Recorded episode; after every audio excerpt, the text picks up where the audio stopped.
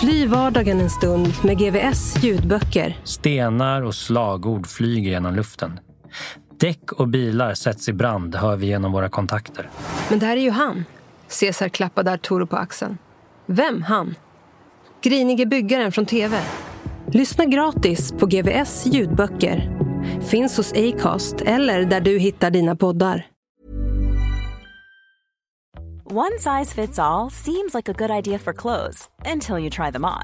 Same goes for healthcare. That's why United Healthcare offers flexible, budget friendly coverage for medical, vision, dental, and more. Learn more at uh1.com. Millions of people have lost weight with personalized plans from Noom, like Evan, who can't stand salads and still lost 50 pounds. Salads, generally, for most people, are the easy button, right? For me, that wasn't an option. I never really was a salad guy. That's just not who I am. But Noom worked for me.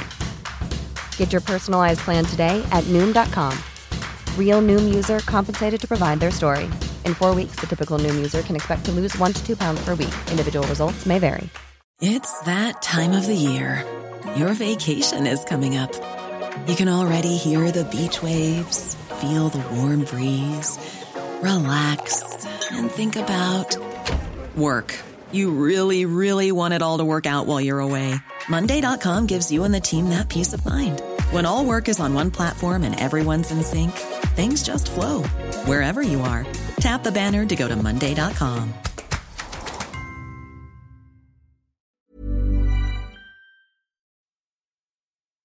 Du lyssnar på Värdetransportrånaren av Harry Nykenen och Matti Sarén i översättning av Mattias Huss. Uppläst av mig, Karl Jakobsson.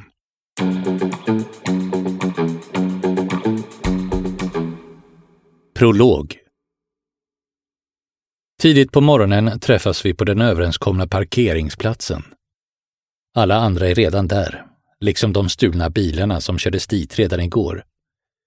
Vi sitter tysta i bilarna och lyssnar på radion. Jag är trött och nervös. För jag har onda aningar om det här jobbet. Jag känner att jag inte har sett över säkerheten ordentligt. Inte tagit ansvar som ett proffs. Jag har suttit och supit för mig själv hela veckan, även om jag slutade igår och är helt nykter nu. Strax efter åtta på morgonen visar GPS-sändaren som vi fäst på värdetransporten att bilen rör på sig. Jag följer dess rörelse på telefonens skärm. Planen drar igång. Två killar hoppar in i lastbilen som vi tidigare stulit i Helsingfors och ger sig iväg. En annan står redo att kapa ledningarna till väglagskamerorna vid vägen. En tredje står beredd med en spikmatta för att stoppa motorvägstrafiken mot Åbo. Jag hoppar in i bilen med en kompis och kör iväg efter lastbilen. En annan bil följer efter oss. Jag har öronsnäckor och håller kontakten med alla bilar.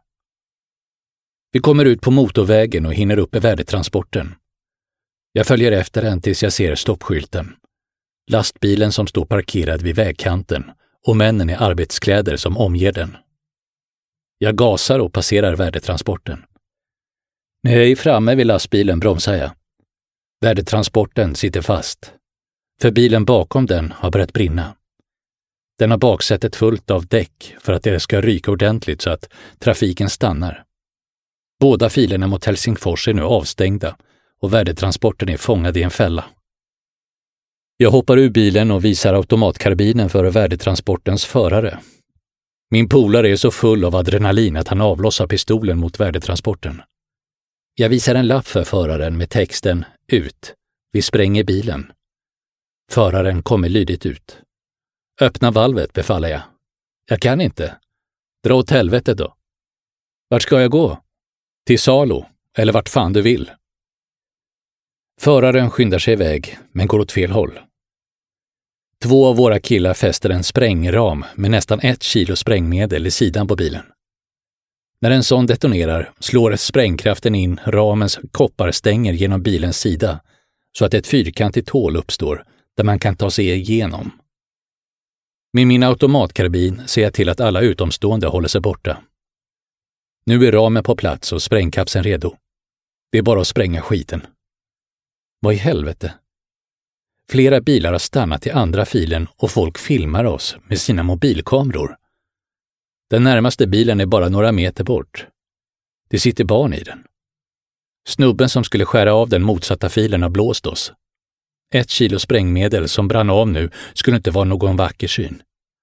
Stoppa sprängningen, stoppa sprängningen, skriker jag för full hals åt min kompis. Han är lyckligtvis snabb som fan och sliter loss sprängkapseln från ramen så att den sprängs i luften.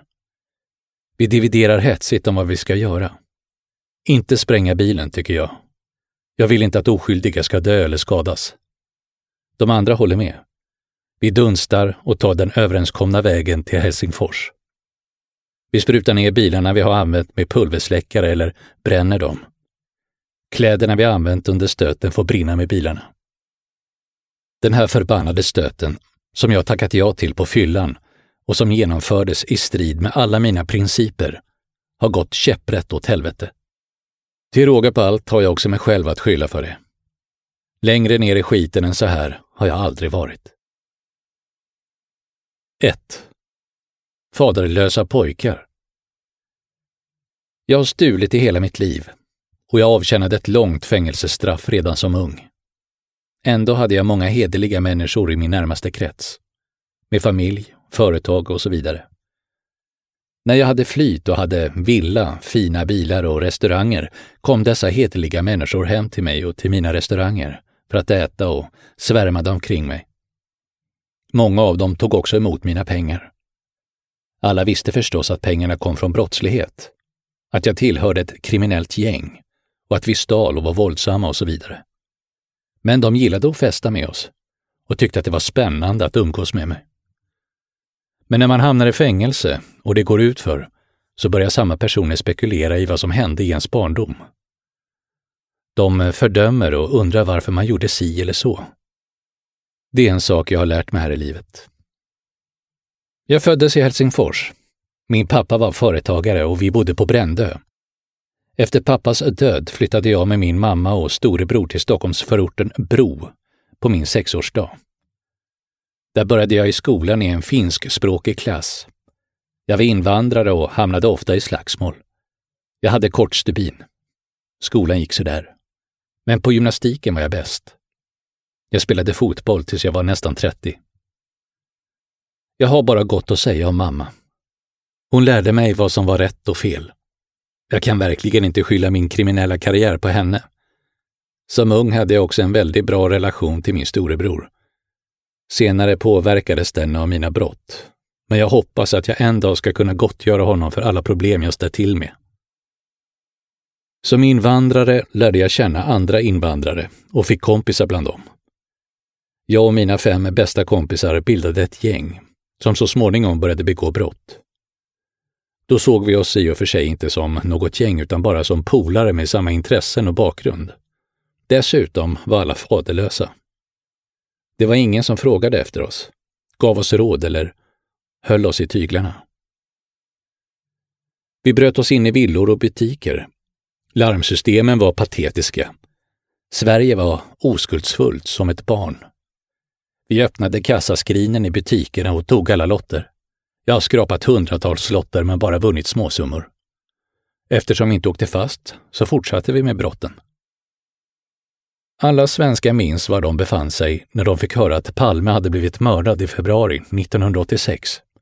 Så även jag. Jag var bara 15 då och i full färd med att försöka öppna kassaskåpet i en restaurang i centrala Stockholm tillsammans med Kent och Hannu. Vi hade tagit oss in i restaurangen från taket. Plötsligt hörde vi polissirener från alla håll. Vi trodde förstås att poliserna kommit för att plocka in oss och flydde hals över huvud. Fan vad många polisbilar de skickar för ett inbrott, tänkte vi och lubbade som dårar. Nästa morgon såg vi tidningarna och på nyheterna och var lika chockade som alla andra. Vi funderade på om vi kunde ha sett något som hade med mordet att göra. Vi hade ju dragit omkring på stan hela kvällen och morgonen. Men vi kunde inte komma på något. Hur som helst, första rånet. Vid den tiden var vi fem snubbar i gänget. Vi visste inget om Stockholms undre värld. Vem som gjorde vad, vem som bestämde och allt det där. Det var först några år senare, när jag fått min första dom och muckade från kåken, då var jag ju redan en vuxen karl, som min karriär sköt i höjden. Då hade jag ett grundmurat rykte. Jag var en hård men schysst snubbe. Jag hade dragit in mycket stålar och var en ledartyp som hade lätt att komma överens med folk. Av någon anledning uppfattar folk mig som sympatisk och vill vara min vän. Men anyway. Vi bestämde oss för att genomföra vårt första rån och planerade det ihop. Då visste vi inget om värdetransporter och sånt. Allt det där låg fortfarande långt fram i tiden. Men vi visste att posten hade pengar. På den tiden var posten som en bank. Vi visste att någon i postpersonalen brukade komma med en väska med pengar och planen var att stjäla en sån. Vi visste uppriktigt sagt inte ett skit om någonting. Vi hade kollat på film och visste hur de gjorde där. Resten fick vi lösa med bondförnuft. Alla fattar ju att man ska vara maskerad. Kolla var det finns kameror och alltid ha handskar på sig för att inte lämna fingeravtryck. Då visste vi ännu inte vad DNA var för något. Polisen hade inte börjat använda sig av DNA-prover och sånt där. Men självklart skulle vi köpa svarta träningsoveraller och luvor och handskar.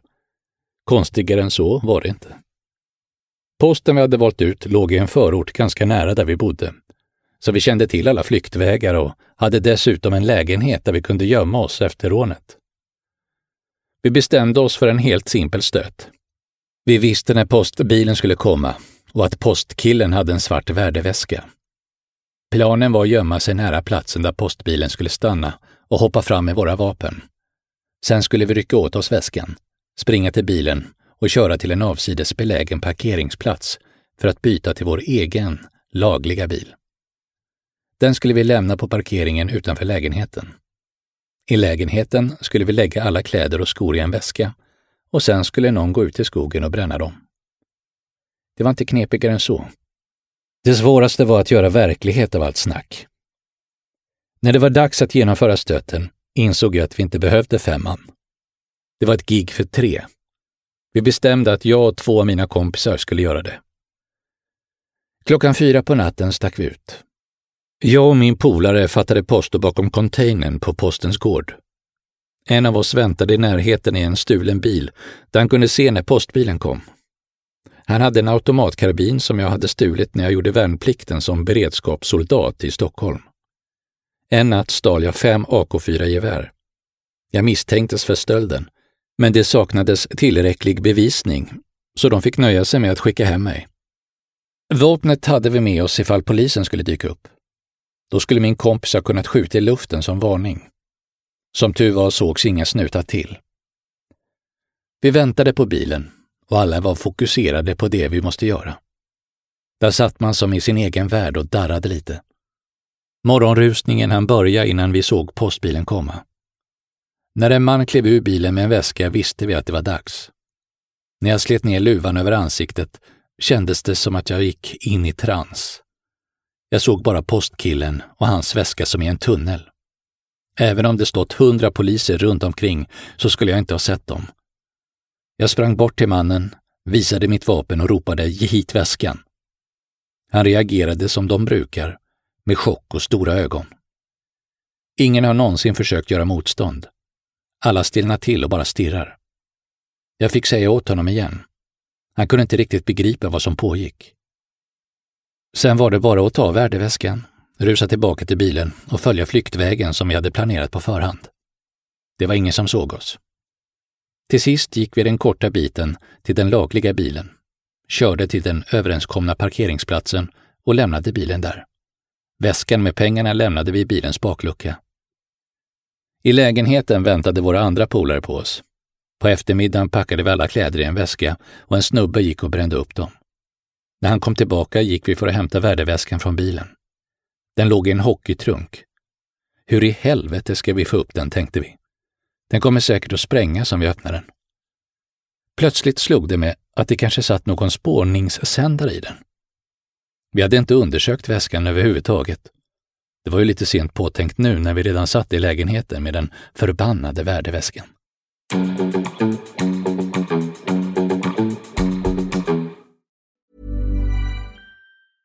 When you're ready to pop the question, the last thing you want to do is second guess the ring. At Bluenile.com you can design a one-of-a-kind ring with the ease and convenience of shopping online. Choose your diamond and setting. When you find the one, you'll get it delivered right to your door. Go to Bluenile.com and use promo code LISTEN to get $50 off your purchase of $500 or more. That's code LISTEN at Bluenile.com for $50 off your purchase. Bluenile.com code LISTEN. Hey, I'm Ryan Reynolds. At Mint Mobile, we like to do the opposite of what Big Wireless does. They charge you a lot, we charge you a little. So naturally, when they announced they'd be raising their prices due to inflation, we decided to deflate our prices due to not hating you. That's right. We're cutting the price of Mint Unlimited from $30 a month to just $15 a month. Give it a try at mintmobile.com slash switch. $45 upfront for three months plus taxes and fees. Promote for new customers for limited time. Unlimited more than 40 gigabytes per month. Slows. Full terms at mintmobile.com.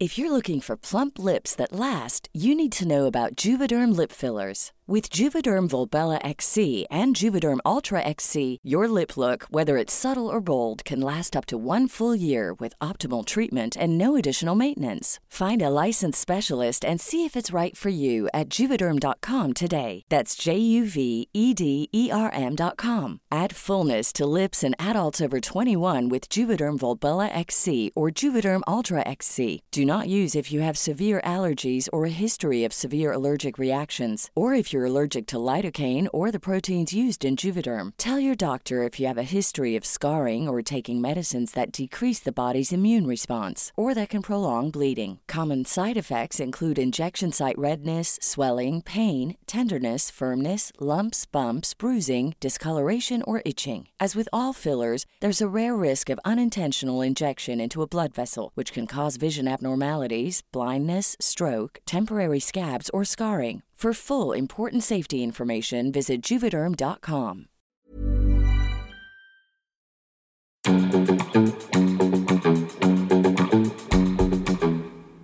2.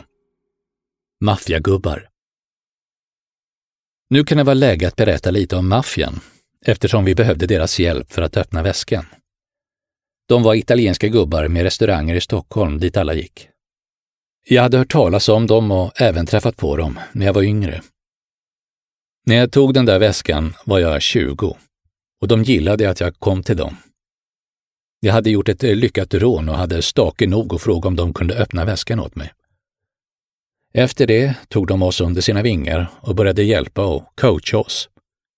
Då visste jag ännu inte att de tillhörde den italienska maffian och familjen Bonanno, eller ens att det fanns maffiasnubbar i Stockholm. Det var det inte många som visste på 90-talet.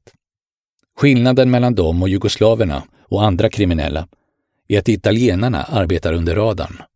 Det ingår i deras identitet att ingen ska veta vad de gör, vad de har för regler, vad de äger och vem som gör vad. Allt stannar inom familjen och de har som en andra front utåt. Ju mer man figurerar i nyheterna, desto mer problem får man. Låt oss tillfälligt ta ett skutt åtta år framåt till tiden då jag lärde känna dem ordentligt. Det hände när jag muckade 1998 och verkligen skapade mig ett namn i Stockholms undre värld. Alla där visste vem jag var. Då hade jag utfört flera rån och suttit av ett långt straff och gjort allt möjligt även på kåken.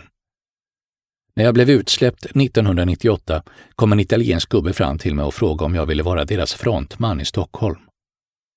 Familjen skulle jag förstås aldrig ha släppts in i eftersom jag inte var italienare. Jag svarade att jag inte ville jobba för eller under någon annan. De skulle säkert ha tagit hand om mig. Jag skulle ha fått bra kontakter och en bit av kakan, men samtidigt skulle jag tvingats göra deras smutsiga jobb. Nu återvände vi till mitt första rån och värdeväskan som skulle öppnas. Jag gick till restaurangen Bröderna Olsson. Krögaren Helge hade många järn i elden. Restaurangen gick bra, men ägdes i själva verket till hälften av de här maffiagubbarna. De hade alla sina möten där och det var många tjuvar som gick dit och käkade även annars. Det var också Helge som rekommenderade mig. Han berättade vem som var vem och så vidare. Presenterade mig för de äldre herrarna, tjuvarna, och sa att även om jag var ung så var jag på väg uppåt och hade kriminella ambitioner. När jag pratar om gubbar så syftar jag på Helge, Roland och Steve. Steve hade varit en av de hetaste knarkhandlarna i Europa på 1970-talet. Han dog kring julen 2018 medan jag höll på med den här boken. När en yrkeskriminell börjar coacha någon yngre är han själv redan i den åldern att han har övergått till ekonomisk brottslighet. Den som håller på med rån och våld som ung börjar med åren allt som oftast ägna sig åt affärer och ekonomisk brottslighet eller åt knarkbrott. Så gick det ju även för mig. Det är förstås bra att känna en äldre kriminell med mycket erfarenhet som kan vägleda en och berätta vilka misstag man ska undvika. När jag kom med förfalskade dollarsedlar till Roland så sa han direkt att det inte var någon bra grej och förklarade varför. Så där hjälper de dig och ger råd om hur du ska placera dina pengar och så vidare. Men poängen är att de här gubbarna gör dig till en yrkeskriminell. De utbildar dig till brottsling. De bryr sig inte om att du hamnar på kåken. Det hör liksom till det här spelet och är en del av utbildningen. Alltså hur du klarar dig där inne och så vidare. Det som saknades i mitt liv var en far och någon som verkligen brydde sig. De här gamla brottslingarna vägleder och lär ju inte sina egna söner samma saker som de lärde mig. De sätter dem i skolan för att lära sig ett hederligt yrke. Jag vill själv hellre att mina söner blir poliser än kriminella. Jag rekommenderar inte det här livet till någon som har några som helst alternativ. Som yngre tyckte jag att coachningen var en bra grej, men nu på äldre dagar inser jag hur dåligt det var. Som 20-åring hade jag ju inga möjligheter kvar till ett hederligt liv efter att gubbarna hade lockat in mig i den här världen. De berömde mig för hur bra jag hade varit som höll käften under förhöret. När man fick beröm trodde man ju att man var så jävla bra, att brott var en toppengrej. Därför har jag själv varit försiktig med att ta med unga snubbar på stötar. Jag har sagt åt dem att plugga och göra något lagligt innan det är för sent. Och de får slösa bort sina liv på kåken. Några snubbar har jag ändå tagit med. Och det har gått så långt att det inte har funnits någon återvändo efteråt. Det finns inget sätt att ursäkta det. Jag har gjort samma skit som de där gubbarna gjorde med mig. Steve var på sätt och vis en av mina lärare. Senare insåg han att det här inte var något riktigt liv och ville att jag skulle sluta med brotten och börja leva ett hederligt liv. Men då var det redan för sent. Jag var långt hunnen och levde redan ett dubbelliv. Steve var lite som en surrogatfarsa för mig. Han har hjälpt och stöttat mig och försökt göra mig till en hedlig människa. Steves eget liv var tragiskt. Ett konkurrerande gäng försökte döda honom med en bomb i Libanon, men bomben dödade hans fru och barn istället. Han grät alltid när han pratade om dem. Jag lämnade alltså väskan på restaurangen och när jag kom tillbaka efter ett par dagar så fick jag pengarna prydligt tvättade i väskan. Problemet var att gubbarna tog 20 procent för besväret. Men det fanns inte mycket till alternativ eftersom vi inte kunde öppna väskan själva. Det visade sig vara ungefär en miljon kronor och vi var eld och lågor. Ett par månader efter att jag kommit med väskan fick jag förfalskade dollar motsvarande ett par miljoner kronor från en av mina kontakter och tänkte att det var en bra chans för mig och mina kompisar att komma in i italienarnas gäng. Jag ringde till en av gubbarna, Roland, och bad att få träffa honom. Han kom och jag visade honom mina dollar. Roland tittade på dem och sa Gå inte med i det här. Det är ingen bra affär och du kommer bara få problem. Och jag var förståndig nog att lyssna på honom och lämna tillbaka pengarna. Lite senare fick jag höra att snubbarna hade åkt fast med sina pengar. Men gubben gillade mig och jag började hänga med italienarna. Mer om maffian och italienarna senare. Efter några jobb lärde gubbarna oss hur man öppnar väskorna. De borrade ett hål ute i väskans kant med en liten diamantborr. Därefter fylldes väskan med vatten och lades i frysen tills det var en enda isklump inuti. Isen skyddade pengarna från färgpatronerna. När väskan öppnades exploderade den, men pengarna skyddades av isen och färgades inte särskilt mycket. Efter det var det viktigaste att hålla pengarna blöta. Man la dem i en vanlig tvättmaskin med lakan och tvättade i 60 grader för att få färgen att släppa. En gång beslöt vi därför att öppna väskan själva. Vi fyllde ett badkar med vatten och jag ställde mig på väskan i badkaret. När min kompis skruvade upp skruvarna på väskans baksida och jag hoppade ner från den så poff sprängdes den. Vi öppnade den snabbt och lade de grönfärgade sedlarna i vattnet. Redan där började färgen släppa lite. Sen la vi sedlarna i tvättmaskinen och tvättade dem rena. Om det blev lite färg kvar kunde sedlarna växlas i en valutaautomat eller skickas utomlands via en automat. Risken var bara att man fångades på en kamera. Eftersom jag bodde i Bro i norra Stockholm under min barndom och ungdom och kände till området så gjorde vi de flesta av våra första jobb i den trakten. Där fanns även Järfälla där vi rånade en Securitas-bil som hämtade pengar från stora köpcentrum. Vi hade stulit en Saab 900, som är den enda bil jag själv har lärt mig att stjäla. Trots att ingen av oss hade körkort behövde vi alltid ha en laglig bytesbil. Tiden innan rånet tillbringade vi i en lägenhet i Järfälla som vi hade lånat av en kompis. Där tog vi på oss rånarkläderna. Våra vapen var två 9 mm pistoler. Vi stod på parkeringen och oroade oss för att polisen skulle köra förbi, se oss och kolla vad vi hade för oss. Då skulle vi ha tvingats fly, för även ett rånförsök ger rätt långa domar, och det för ingenting. Till sist kommer Securitas-bilen och när vakterna kliver ur hoppar vi ur bilen och tar väskan. Sen kör vi tre, fem minuter och byter till en laglig bil. Den är som alltid av en annan färg och modell än den första. Vi kommer till den avtalade platsen och lämnar bilen där och vapnen i bilen. Nyckeln lämnar vi ovanpå framdäcket. Därifrån beger vi oss till lägenheten och hoppas att allt gått vägen. Nästa dag tar jag med väskorna till gubbarna för att få dem öppnade och polarna sticker för att bränna kläderna och gömma vapnen inför nästa jobb. Allt är bra. Man mår bra och livet leker när man har pengar igen.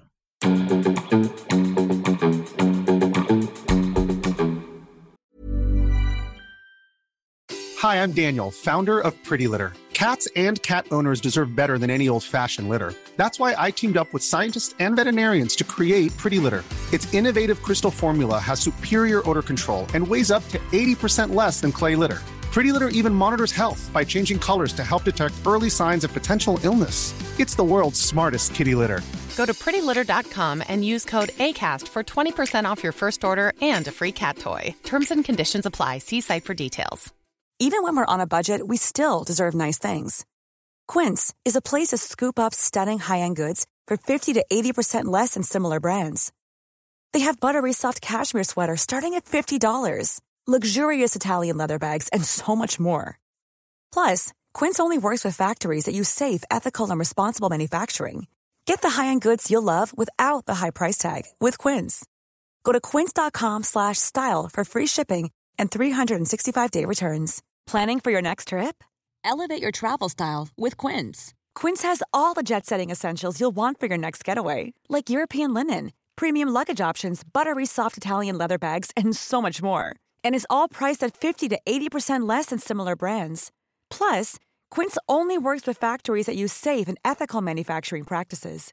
Pack your bags with high-quality essentials you'll be wearing for vacations to come with Quince. Go to quince.com/pack for free shipping and 365-day returns.